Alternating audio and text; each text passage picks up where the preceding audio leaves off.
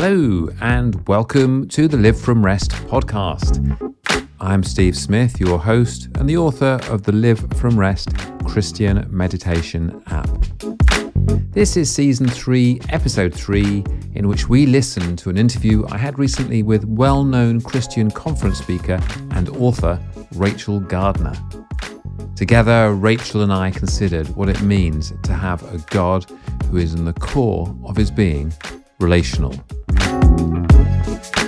If you haven't done so already, please check us out at our website, live from rest dot com, and download our Christian meditation app.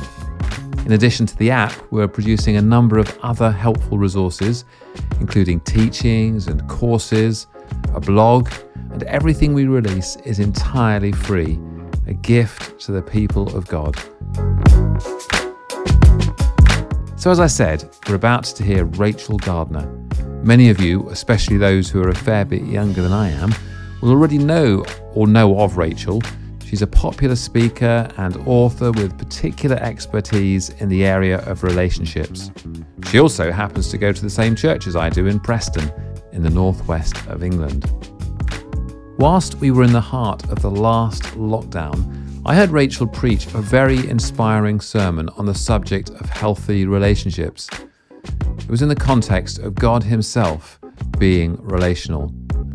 So I'm truly delighted to have Rachel share some of her thoughts on the subject in this podcast. By the way, in the episode notes, I'll give you a link so that you can hear the whole talk for yourself if you so wish. Well, that's enough from me. Let's hear the interview. Rachel, you are a well-known conference speaker.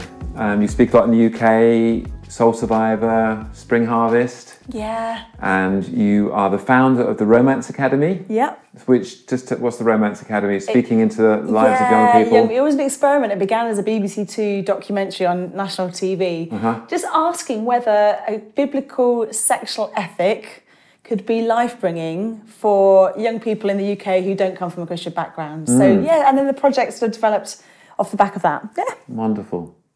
And you're also a part of the Preston Minster, which is how I know you. Yes. Well, it's so good to have you on this. One of the things that I would love to talk to you about is relationships, especially in the context of loneliness mm. and poor mental health. We're, we're recording this, at the, what we hope is the end of, mm. of lockdown. And you preached a really good sermon on the whole subject, which we'll probably provide a link to. But um, tell us a bit about what led you to give that talk. Well, I, I guess um, I hear a lot at the moment on national radio and and podcasts about, about people saying, well, we're finding lockdown so difficult because mm. we are social creatures. And I'm just interested to know, if, if you don't believe that you're created in the image of a God who's relational, I wonder what people think being a social creature means. And, and to ask ourselves, why does our relational connectedness or our You know, enforced loneliness, lockdown, mm-hmm. why does it have such a detrimental impact on our mental health mm. and our physical well-being?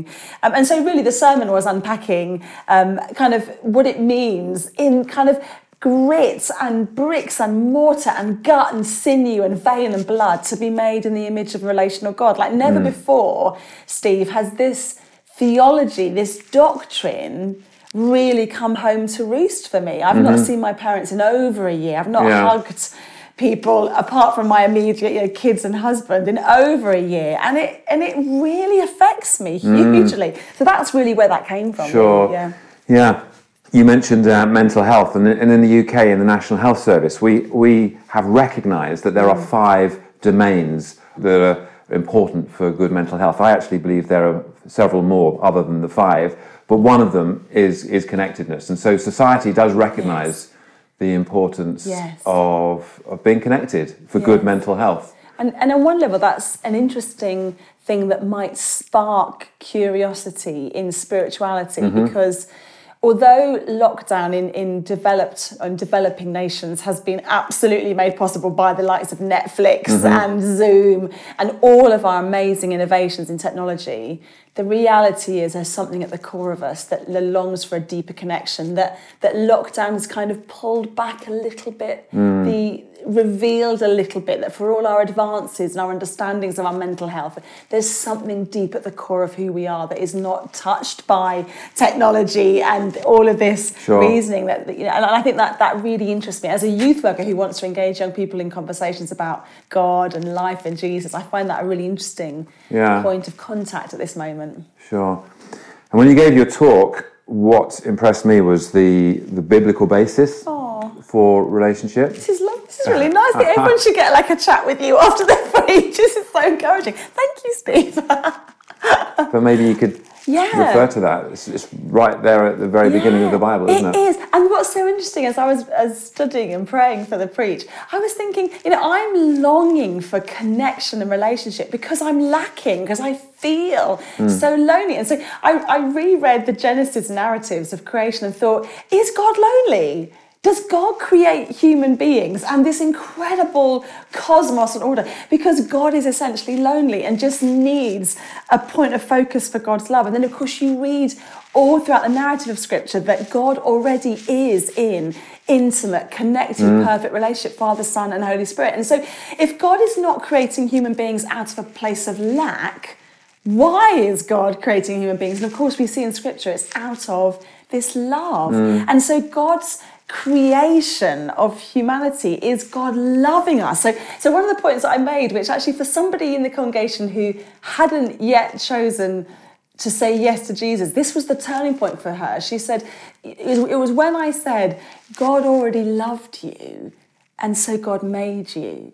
Wow. And, and I think one of the things that we sometimes do is we say, because we're made in the image of God, obviously we do stuff like God does it. So we create because we're in the made of the image of God who creates. But I don't know about you, Steve, but I draw something or bake a cake or do something and then stand back and go, is that any good? Mm. Am I going to like it? Whereas, whereas although God stands back in creation and observes what God's made and says, this is awesome, actually, what we see in Scripture is that God loves, and He loves us mm. into being. So there's never a point where God's like, oh, oh, it's Steve. Mm. Oh, no, that's not quite, quite what I had in mind. Like, that never happens. No. And so I think that's that's a beautiful thing. And, and if you compare the, the Genesis creation story to the other creation myths at the time, like the Babylonian, Persian, Egyptian, it was all about violence. Mm-hmm. It was gods fighting, and human beings are an accident of this war, and then human beings are slave to these gods, and they have to fight for affirmation. And suddenly you see this beautiful Genesis narrative of,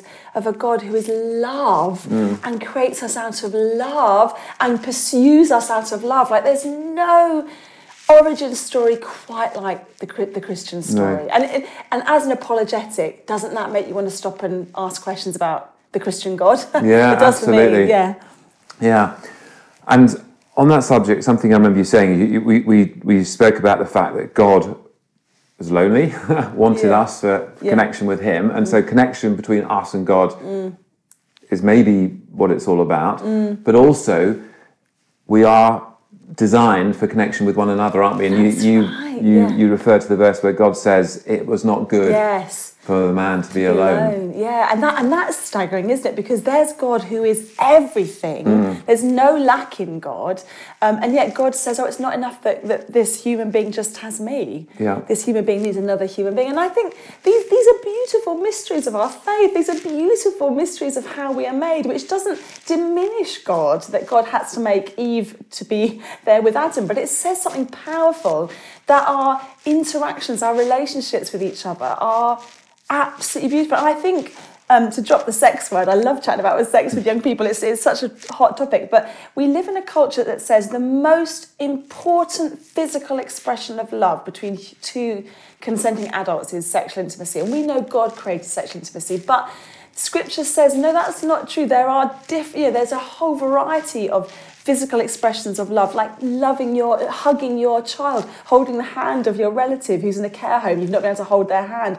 And, and actually what we see in Scripture is God's answer to loneliness isn't marriage. Now, mm-hmm. marriage is a, a creation of God and ordained by God and a gift from God. But the answer isn't, isn't marriage. The answer is the body of Christ, sure. that we belong to each other. And so in the talk also, this is a great advert for the talk, I sort of challenge those of us in the church who, who are married to say, actually how we love our spouses is to be a kind of a a living and breathing example of how God loves us. Like, sure. Which doesn't mean that if our relationships fail or if we're going through a hard time that we are then condemned and covered in shame. It doesn't mean that. But it means that actually how we love each other is more than just the two of us. It, it has implications for all of us. And I also said in the talk that my friends who are not in a couple, my friends who are single for whatever reason, through choice or just they haven't found somebody, however they feel about that, they, they are an incredible gift to the body of Absolutely. Christ, because what they often demonstrate to me is a radical dependence on God in a way that I find I don't always do. So mm-hmm. I, I think the body of Christ becomes this place where you're not more or less important depending on your marital status or your Absolutely. Age. Suddenly we are, we all belong. Yeah, a family. We're a family, and that meets our deep longing for connection, and then together we're connected to God. So I think, yeah, I think that we can unpack that forever, couldn't we? We but... could.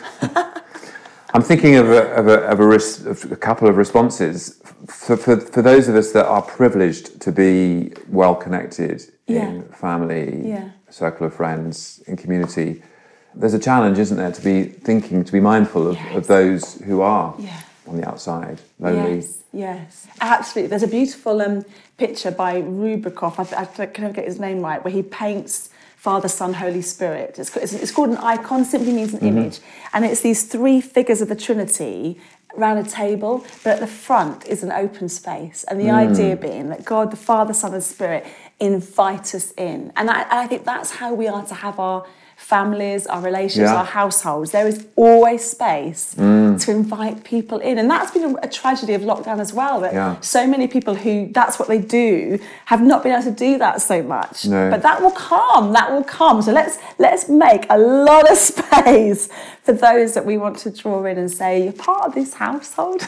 yeah, yeah.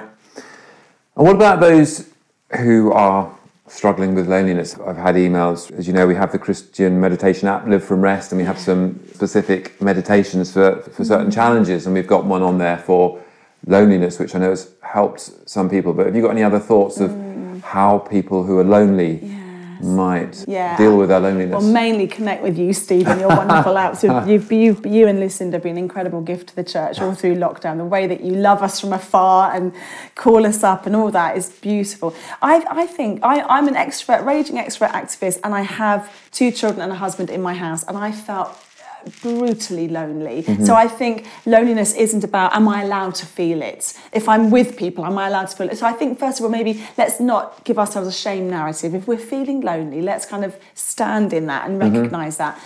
And then say actually in this space, the lie is that therefore I'm outside, I'm rejected, I'm outside the community, I don't belong to anybody, I'm not important. And so that's the lie we have to come against. Mm. And the way we do that is we just bring that to the Father, Son and Spirit who mm. made us out of love. And we suddenly say, if I'm sat in that te- around that table, Father, Son, Holy Spirit and me, mm. I'm not lonely. No. I belong.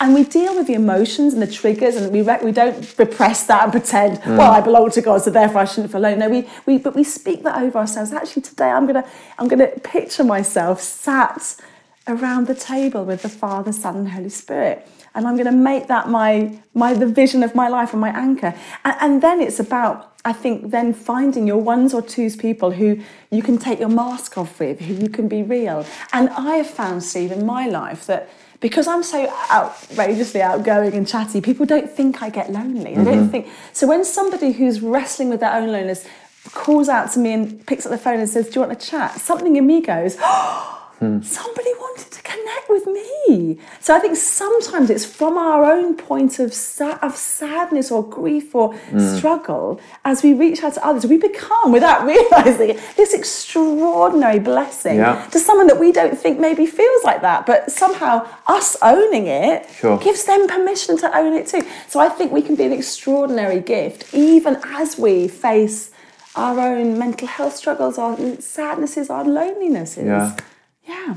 Oh, that's really helpful. So thanks for calling me for this today. Made me feel super special. Oh, good. Well, thank you so much, Rachel. I think it would be nice to, to just close with a prayer. Yeah. Would you like to lead us in a prayer I'd for those that to. Are lonely, and also for those that maybe are feeling challenged to reach out? Yes. To others that...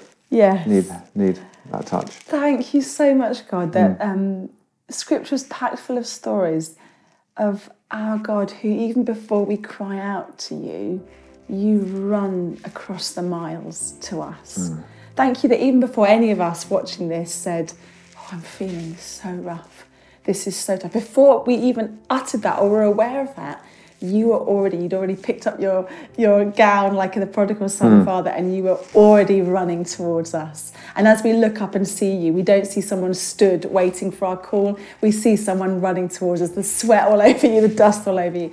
So my prayer for myself and my sisters and brothers watching us is that in this moment of acknowledging where we're at, we would just experience the full force of your love coming coming down on us, mm. coming at us, reaching us. And thank you, Lord, that always within the economy of the kingdom, what you give us with, we become a source of blessing for, of that to others in some mysterious way that we don't understand, that as we receive your love, we become these channels of love to others. So will you give us the courage and the confidence to speak out, to lean into other people, to pick up the phone, to text, Um, to drop a message, to mm. send a letter, to write a postcard, knowing that the smallest act in love is world-changing for yeah. somebody. Thank you, God. Amen. Thank you. Amen. Wonderful. Thank you, Rachel. You're welcome. I trust you found that helpful. Remember, you can hear Rachel's entire talk on healthy relationships by following the link on the episode notes. Please do use our Live From Rest app and our various other resources. Everything we do is entirely free. There's no charge whatsoever. But if you do feel able to make a contribution to our ministry, please visit the Give page on our website. How about giving us the price of a coffee once a month? Well, thanks again for joining us, and I do hope to connect with you again very soon. Bye for now.